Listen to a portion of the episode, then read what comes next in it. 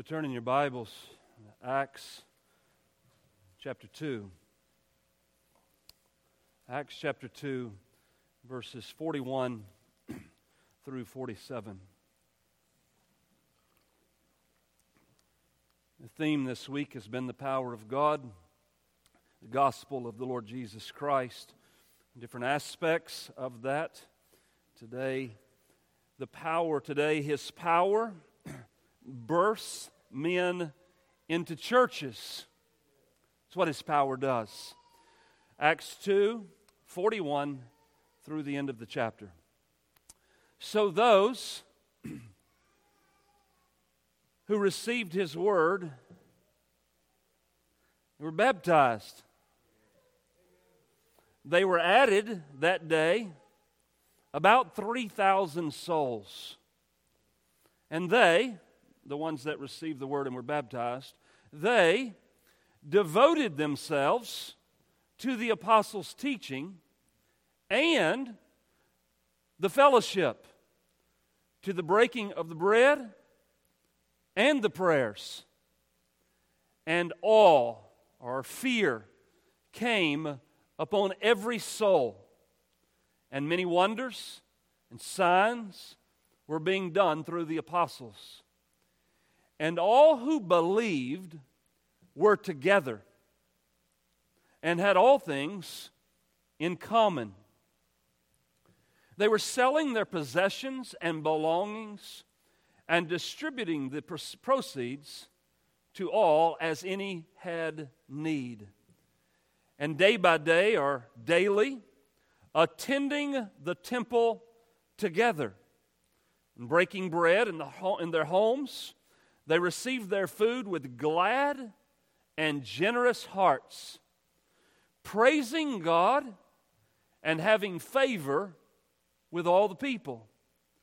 And the Lord added to their number day by day those who were being saved.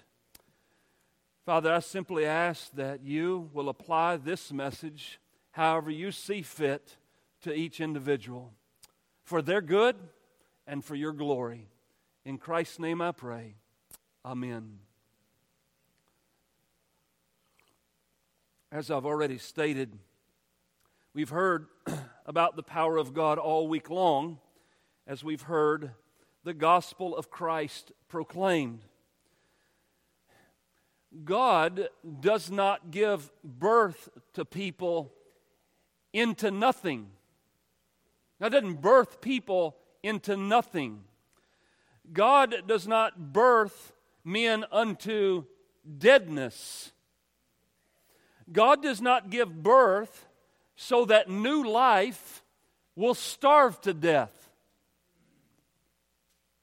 God is in the business of building the church as a testimony to His saving power on earth. The true church is the living reality of the power of God, demonstrating that God takes dead men and makes them alive. Men and women are justified by the power of God. God is glorified in his work of redemption and sanctification. And all across the world, he gathers men and women, boys and girls, to be unified in his church. That is how the church began, and it's the way the church continues lest I forget later in the sermon, there is no alternate course. God birthed the church in Acts, and there's not been a different plan since. Now, my thesis may be offensive, but if it is, it is. Any baby that is not born into a family is an orphan. Any baby that's not born into a family is an orphan. Any person professing to being born again but is not a part of a local church is an apostate.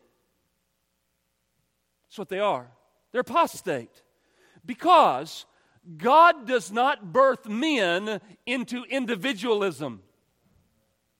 God doesn't birth somebody into me and God have our own thing going. There's nowhere in Scripture that's even hinted at. It's always being birthed into a local body of believers. Church at Ephesus, the church at Galatia, the church at Philippi, the church at Colossae, the church at Thessalonica, the, the church, these local assemblies that are brought together. You think about it men and women and boys and girls from all types of diverse backgrounds, all from different walks of life and different socioeconomical classes, different levels of education, different interests, different hobbies, and they all come into one location and they're in unity. Why? Because the common foundational principle is Christ.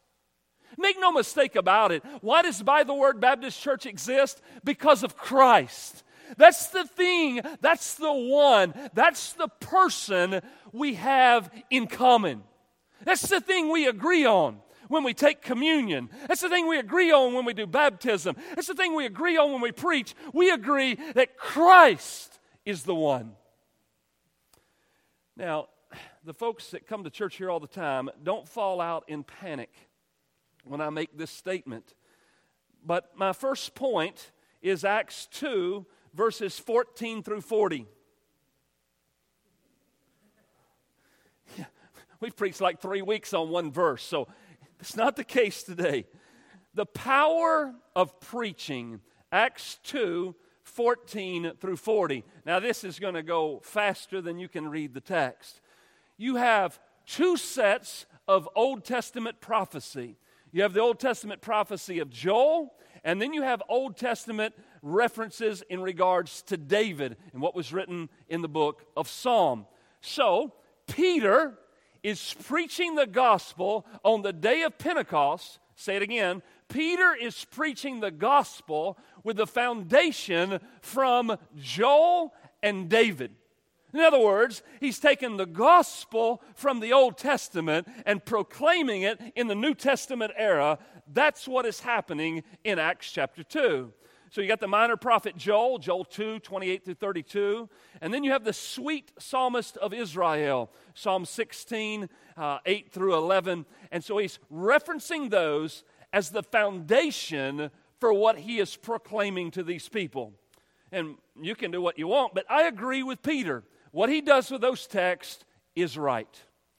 Now, he takes this and he makes a New Testament application. He makes several applications, and I give you those in bullet form. First of all, Christ is the one. Christ. Everything that has been prophesied about one to come in the Old Testament is fulfilled in one person, the Christ. This one is the one. Don't look for another. There is no other. There's no Savior coming after Christ. He is the one. Verse 23 This Christ was murdered by sinners. God hating rebels with a depraved heart nailed him to a tree.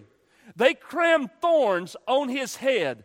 They spit in his face. They mocked him and ridiculed him. They stripped him of his clothing and they hung him naked upon a tree when he had done no wrong. They murdered Christ. Christ, verse 24, this one they murdered, this one that sinners murdered, this Christ, God raised him from the dead.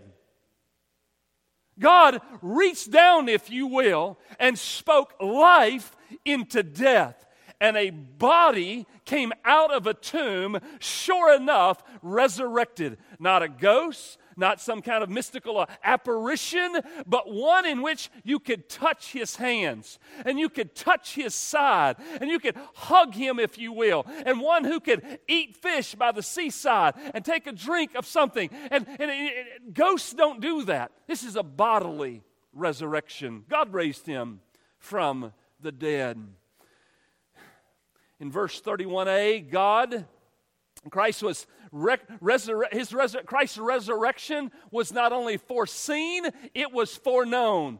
It was the plan of God from all of eternity past Man's going to fall in their wickedness. Man's going to be on destined to go to hell. I'm going to intervene in order to redeem humanity. And God says, This is how I'm going to do it. I'm going to send my son, and my son's going to go down, and he's going to be born of a virgin. He's going to live a sinless life. He's not going to sin in word, in thought, or in deed. He's going to fulfill everything the law demanded. Where all the Old Testament people failed, Christ is going to uphold it all, and then they're going to crucify him, and I'm going to raise him from the dead. God knew all of that before Christ was born because it was his plan.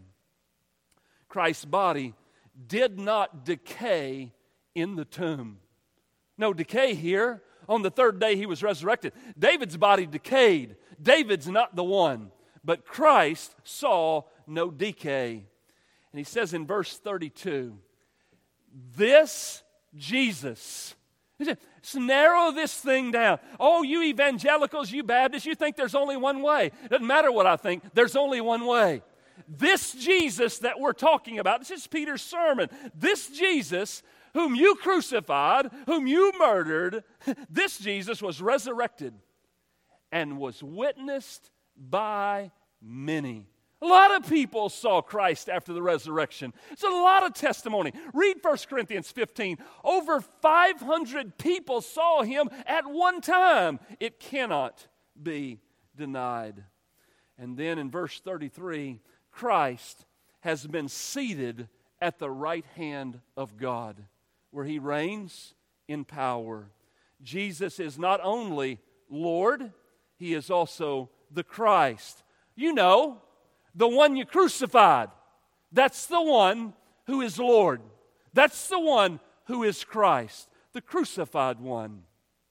Now, that's Peter's sermon. What are the effects of Peter's sermon? I want to give at least one point because it is the main point. The effects of his preaching are found in verse 37. So you can glance there if you will. When they heard this, they were cut, they were stabbed in the heart. This is what the Greek word means it means to stab or to gouge, to be pierced. That God's word was of such power that it penetrated into the depths of their heart and brought conviction. Something inside of them at this moment going, I have to give an account to God. This, it's my sins that crucified Christ. It's my sins that murdered Christ. And, and the word cut through. I pray that would be the case for some in this room. The Word of God would cut to your heart, reveal your sin, and show you your need for Christ. The truth of the gospel stabbed them.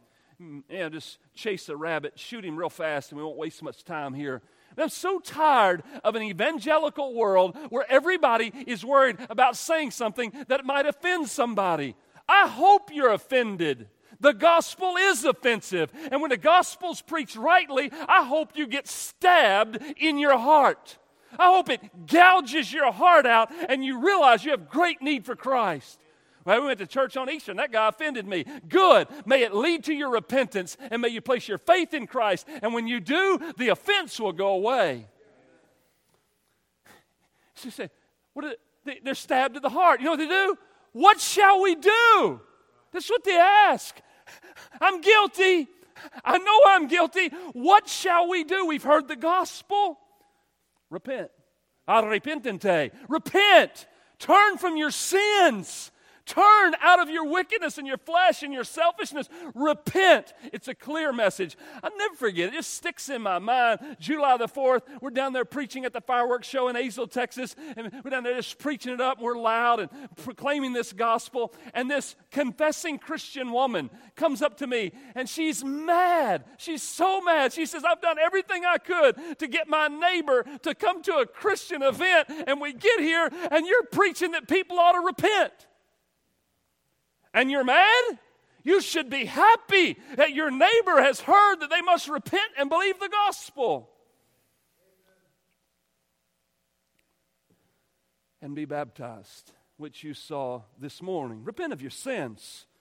Baptism is your per- first public profession of your faith in the Lord Jesus Christ. Make no mistake about it, though, there are others in this story who are not listed who were not cut to the heart, who did not repent, and did not get baptized. I pray that not be you. So the gospel is never neutral. The gospel softens some men's hearts and it hardens some men's hearts. But the gospel is never neutral. Second point here's a picture of Christianity. That's our text, 41 through 47. What does a genuine response to the gospel look like? It's a valid question. What does a genuine response to the gospel look like? Understand, repent, understand, baptize, understand that. But there is much more that is going on in this text that we obviously in Azle, Texas, are not aware of. So listen closely as this text is exposited this morning. They received, verse 41, they received his word. Apodekamize, the, the Greek word, to show approval of something. Peter preached, they're cut to the heart, and their response is, We welcome what you said. We receive it. We agree with what you have proclaimed. God is right and I am wrong. God is true and I am a liar. We receive this as truth in opposition to what we believed before. They believe God to be right and they believe themselves to be in the wrong. You see that there in 41, they received this word. And secondly, they were baptized. They were taken to a body of water, they were immersed underwater. Their actions symbolize death, burial, and resurrection. Now, I understand that there's a lot of baptisms that go on. And I grew up in church long enough to know that basically, if you were a trained Labrador retriever or a monkey, you could get baptized. I, I mean, really, all you got to do is nod your head when the preacher asks a question, walk to the front, stand over here, repeat this, say amen, let the church say amen, get baptized, and then leave and never come back, but at least bless God when you're 80 and live wicked for 40 years, you'll go to heaven because you did that when you were 10 years old. You nodded your head. Look, there's something more here. There's something here in baptism. When you get baptized, you should have a testimony. You should have a testimony of how you came to repentance, how you came to faith. You know who Christ is. You know something about the gospel, and you give yourself to Christ by faith. And it says, for those who did, they received, they were baptized. Verse 41, last line, added. They were added. Now, just to be clear, added to what? Added to the Masonic Lodge? I think not. Added to the Jehovah Witnesses? I think not. A- added to the local Rotary Club? I think not. A- added to Rome? Certainly not added to Rome. Uh, what, what were they added to? Uh, certainly not to some current religious movement. No. What were they added to? Listen, God's power births men, they get baptized, and they're added to something. You cannot exegete this text and say they were added to nothing. You can't do it. It's an impossibility. They are added to something, and the only something that will be born out in the Word of God is the church. That's what they're added to. They become members of a local assembly in which men and women covenant together in a local assembly together. They were added to the church. And then notice verse 42. They were devoted. Devoted. It's a continual ongoing action here. It's present participle, ongoing. They they persisted in something. They busied oneself with something. They were busily engaged in. They were devoted to. They held fast to. They continued in. They persevered in something. Look, if your brain just checked out, listen to what is being said from this word. What is being said has just X'd out 85% of Azle from Christianity. They receive the word, they're baptized, they're added to the church, and here's how we know they're added to the church because they devote themselves to the local assembly. They spend the rest of their lives gathering with God's people in a location for the purpose of exalting Christ. We say, Well, I know a whole lot of people that don't do that. That's because they've not been birthed. Because if they was birthed, they would be in the church because their hearts have fallen in love with Christ. They were devoted to the apostles' teaching. There's a special word here. Many of you have heard it before, but it's still a special word. They were devoted to the koinonia, the fellowship devoted. If you don't get it, you don't get it. But man, look, there's just something sweet, like even this week, there's just something sweet about sitting down at a table, eating together with brothers and sisters in Christ, and laughing and telling jokes and talking about theology and talking about doctrine and singing together and praying together and encouraging one another and having genuine fellowship and loving one another and caring for one another and then coming together in unity and having the Word of God preached and saying, Amen. It's just something to this.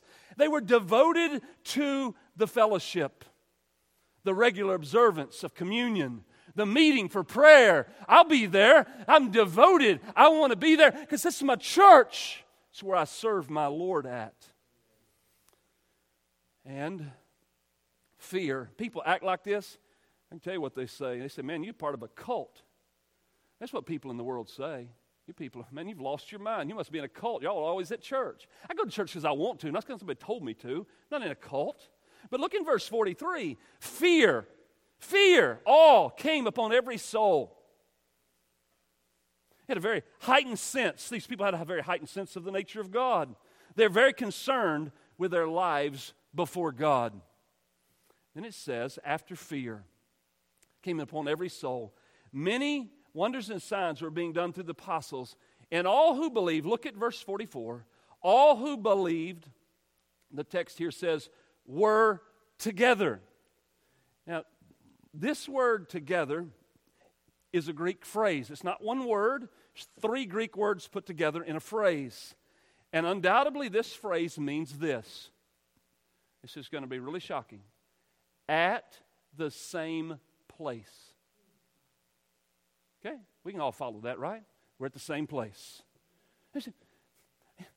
If you don't understand what I'm doing here, I'm trying to tell you, you can't have Christianity on your own out there somewhere. They met in the same place together on a regular basis because they were devoted to the apostles' teaching and they were devoted to the fellowship. so they kept coming to the same location in order to worship this God. And back in Acts chapter 2 and verse 1, it says, it's same, same phrase there. It says, when the day of Pentecost arrived, they were all in one place. And the ones who were in that one place got to experience what happened in that place. And that's what happens here. All the things that happen in a church when a guy falls under conviction of sin and starts crying, when somebody rejoices over a new job, when something over here, somebody has a new baby, all these things happen in the church. Those who are there together in the same place get to rejoice and be a part of that. Those who are not coming to the same place on a regular basis, that gets devoid in their life. They don't get to experience it, and they don't even understand why you're happy about it. But those who keep coming to the same place and experiencing these things, they take great delight in it. It's a great joy. I'm thankful that God placed me in a church, and I've been in the church for 53 years. I have no regrets, not one, for staying involved in the local church my entire life. And I'm not looking back saying, I wished I'd have skipped 10 years. But one day, some people in this room are going to wake up and they're going to say, What have I done with my life? What have I done? And devote yourself. Christians devote themselves. The apostles' teaching, the fellowship, they live in such a way that fear overtakes them and they have a great healthy regard for God and they meet together in order to worship. Now, this next one, you see it in verse 46. Now, my translation uses the word attending. Now, I want you to see this, so I'm just trying to help you see it in the text. In verse 42, it says, and they devoted. In verse 46, it says, day by day, attending. If you see devoted and attending, can you at least say amen? What I need for you to know is, is that both of those are the exact same Greek word in the exact same form. What does that mean? Well, it means that in verse 46, daily they were devoting themselves together to the temple. They were devoted. Uh, de- being devoted to something has a stronger sense of ring to it than attending. What do I mean? A lot of you are attending this morning. I'm thankful you've come. I'm thankful when anybody hears about Christ. We're all attending this morning, but not everybody in this room is devoted. Not everybody is devoted to the apostles' teaching and devoted to the fellowship. Those who have been born of God are devoted. And it has the word in verse 46 regularly attending daily. we only go one day a week, they're going all the time, it seems. But here in verse 46, after we have this word attending, which I'm telling you means devoted to the temple, it says attending the temple together together. Now you remember back up in verse 44, all who believed were together. I told you there was a Greek phrase, and that phrase meant in the same place. They were all together in the same place. In verse 46, when it says together, it's not that phrase, it's a different Greek word. And it means something different than just being in the same place. So, what does this Greek word mean? It means with one mind with one purpose, with one impulse. Now, think about with that definition, verse 46 again.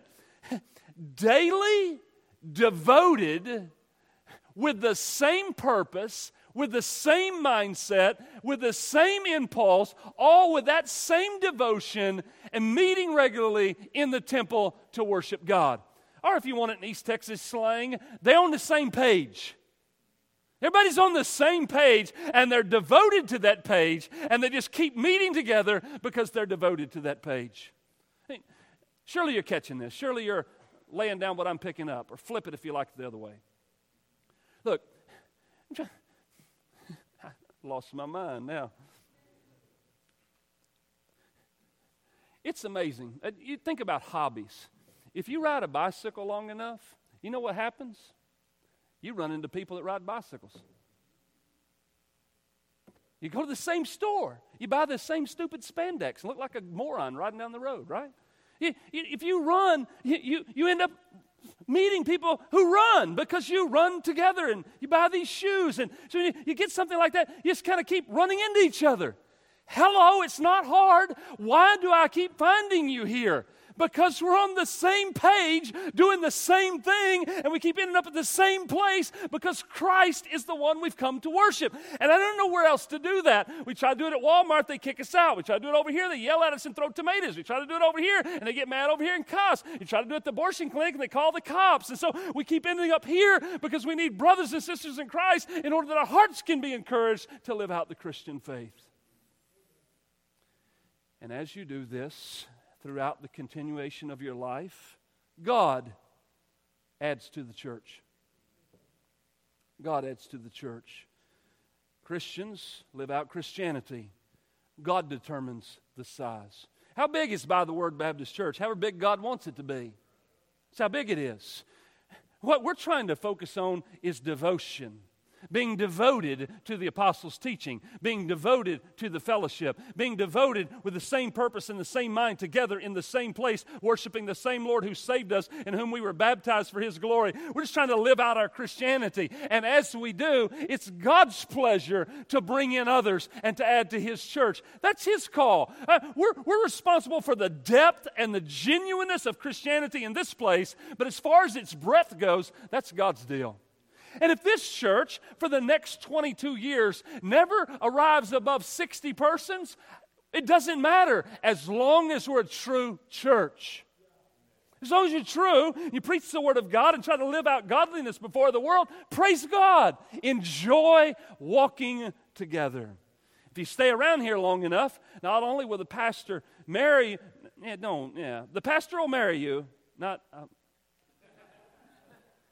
I will perform your wedding ceremony, and then you'll have kids. And then when you have kids, I'll baptize them. And then your kids will grow up and I'll do their marriages. And then they'll have kids and I'll baptize your grandkids.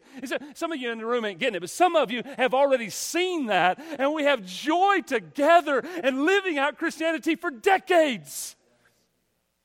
And don't kid yourself. We've also walked through the valley. And we've cried our eyes out together and we've hurt together, and our hearts have been ripped apart together, and we see these things happen in our life. But you know what they did? They didn't run us away from each other, they ran us to one another because we're together in Christ. And whatever happens this next year, whatever tragedy strikes and whatever comes, we're just going to come together one more time and say, Lord Jesus, we need help. Thirdly and last is just a couple of implications of the sermon, the purpose of the church. And I'm just ending this with membership matters. Believers are added, unbelievers refuse to join. In Acts 5:11 it said, "Great fear became upon the whole church and upon all who heard these things." Going on in the church. They're afraid. And then in Acts 5:13, none of the rest dared join. They didn't associate or cling to them. And more than ever, believers were added to the Lord, multitudes, both men and women. Speak slowly, try to be clear. Talking to you individually, one by one across the room. Your relationship to the church is a testimony to your relationship with God. Your relationship with the church is a testimony to your relationship with God. You say, Well, I don't think church is that important. That's because you don't think God's important. Well, I don't think we have to be members. That's because you don't care nothing about making it to heaven. Membership matters. Because when God births someone, He doesn't birth them into nothingness. He doesn't birth them into individualism. He births them into His family. And He's our Father, and we're His children, and we bear a title, and that title is adoption. And we become heirs to everything in Christ. And all of this is in a community aspect. A group of believers who are united together by the gospel a group of believer, a group of believers who are united together by the gospel will be able to engage in missions. You know what this church does? You know that every week we're teaching 20 pastors in South America?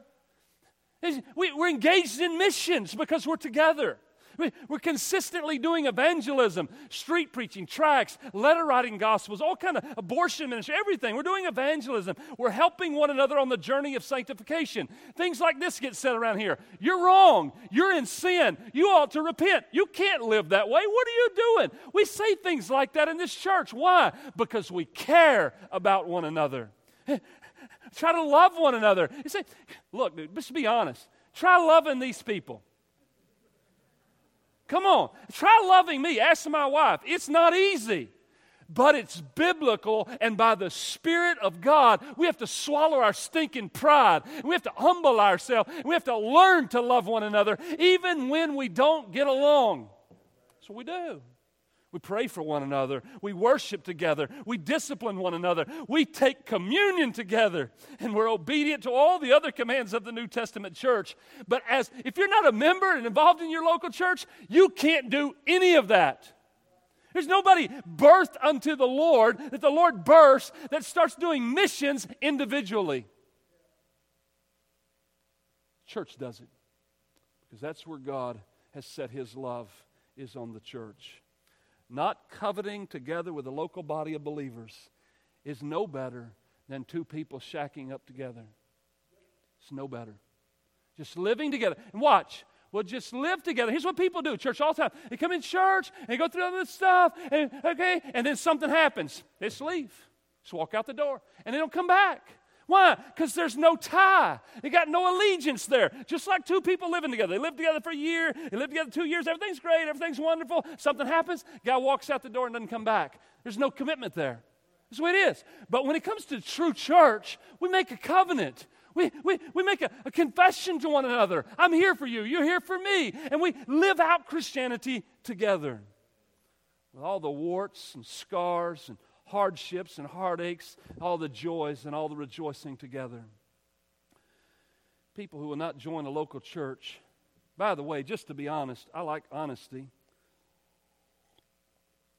People tell me they're not going to join a church, it's not important. They don't have any problem joining a health club. They don't have no problem joining a sports club, hunting and fishing club, the Masonic cult, or any other organization that gives discounts to its members. Oh, I get a discount? I'll join.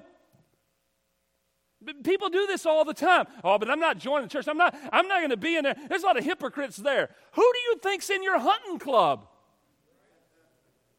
You think your hunting club doesn't have hypocrites? If you're in it, it does. People refuse to join a church. Here's the issue they refuse to join because of pride, selfishness, and warped views of the gospel, and because they really hate the idea of being held accountable to anybody. So I don't want no accountability. Here's what I want I just want to live how I want, do what I want, be what I want, and in the end, I want to go to heaven because it sounds better than hell. It's not the gospel. It's not the gospel. In the gospel, you die to yourself and you submit yourself unto another and to one another because that's the second greatest command in all the scripture to love one another. The gospel's been preached, Jesus has been sent forth as the only Savior of the world. He's a substitute for sinners, He is the resurrected Lord and Savior of all men. The gospel message is not neutral. You cannot simply take it or leave it. You're held accountable to it. You must repent and you must believe, or you will go to hell for all of eternity. How do we know if someone has faith? Well, not only will they repent of their sins and believe upon the Lord Jesus, bear testimony to their faith, by being baptized, but they will devote themselves to a local assembly under the teaching of the Word of God and with the fellowship of the saints. You know, we're not Southern Baptists anymore. That's not a big news flash anymore. But I was raised Southern Baptist, and uh, many things I still hold to that Southern Baptists believe. But we used to say this when we join a Southern Baptist church if it ever at any time we depart this place, we ever have to depart, we move, transfer. Whenever we depart, as soon as possible, we will find another church of like faith and like mind that we will unite ourselves to. What? Never, ever want to be outside of active membership in a local assembly of believers. You say, why not? Because people who are not an active part of local assemblies are lost. There's something in the heart that says, I want to be there. That's the result of Christianity. Rest of genuine Christianity, rest of genuine conversion will be seen in devotion to the church. Now, here's the phrase one sentence, and about three sentences left. This is one The church is the crucible in which all men are tried. The church is the crucible in which all men are tried, and your allegiance and devotion or lack thereof will be the revelation of your heart. False converts will find things to complain about. They'll find other things to do, justify their positions of non-commitment, and hope that somehow in the end that God will be merciful and let them into heaven. But make no mistake about it, God's power bursts men into churches. And when they arrive there, they devote themselves to the teaching and to the fellowship, to the breaking of bread and the communion together until He comes. So I ask you, what's your devotion? And what's the proof of your conversion? Brother Jeff, you come.